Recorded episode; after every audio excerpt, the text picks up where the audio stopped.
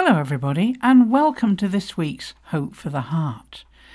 We're talking about how love changes everything, but how sometimes it's very difficult to love the way we want to. The other day, I got really cross with someone. I felt like hitting back at them, actually. Fortunately, I didn't. But I felt jaded and profoundly upset by the whole incident. How do we get over those kind of things? Do we just squash things down? Well, one of the most helpful ways of coming back into peace for me is to concentrate on the way God loves me. If I base my sense of approval on how people treat me, I'll often be disappointed because their approval will vary according to their mood. I mean, people change, people can be fickle. But one thing I love about my Heavenly Father, I hope you found this to be true too. He is so safe, so constant, always so respectful of me.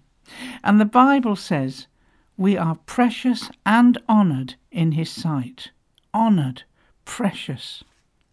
The way He reaches out to us, even when we've gone wrong, can literally melt our hearts.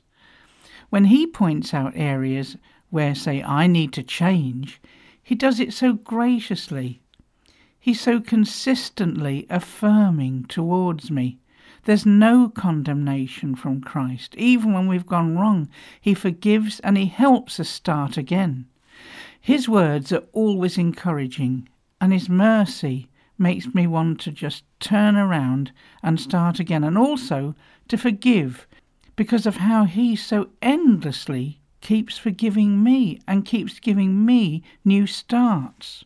These words show something about how God feels and how He loves to affirm. It's in Ephesians 4 29. Of course, it's an instruction to us, but it shows His heart.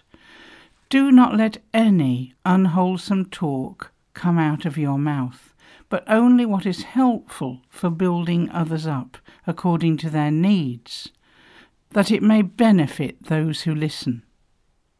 Then the passage goes on about getting rid of rage and malice, and then it continues Be kind and compassionate to one another, forgiving each other, just as in Christ God forgave you. So, what we say springs out from what is happening in our hearts.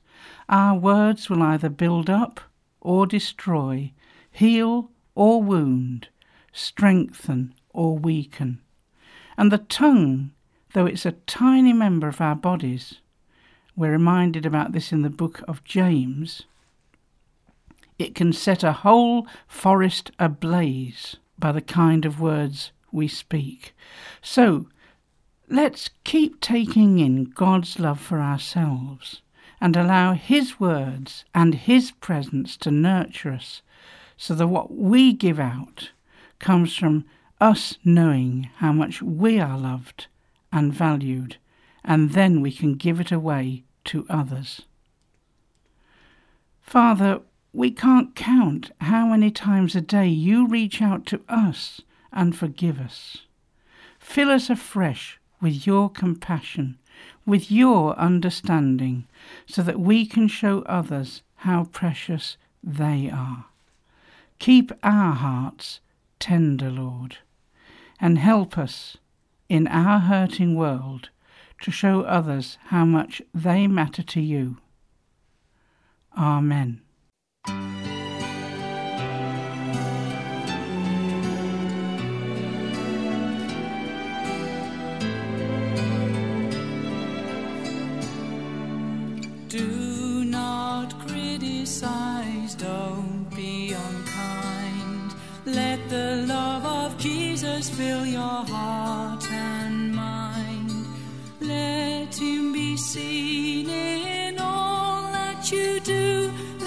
His gentle spirit flow through you. It's so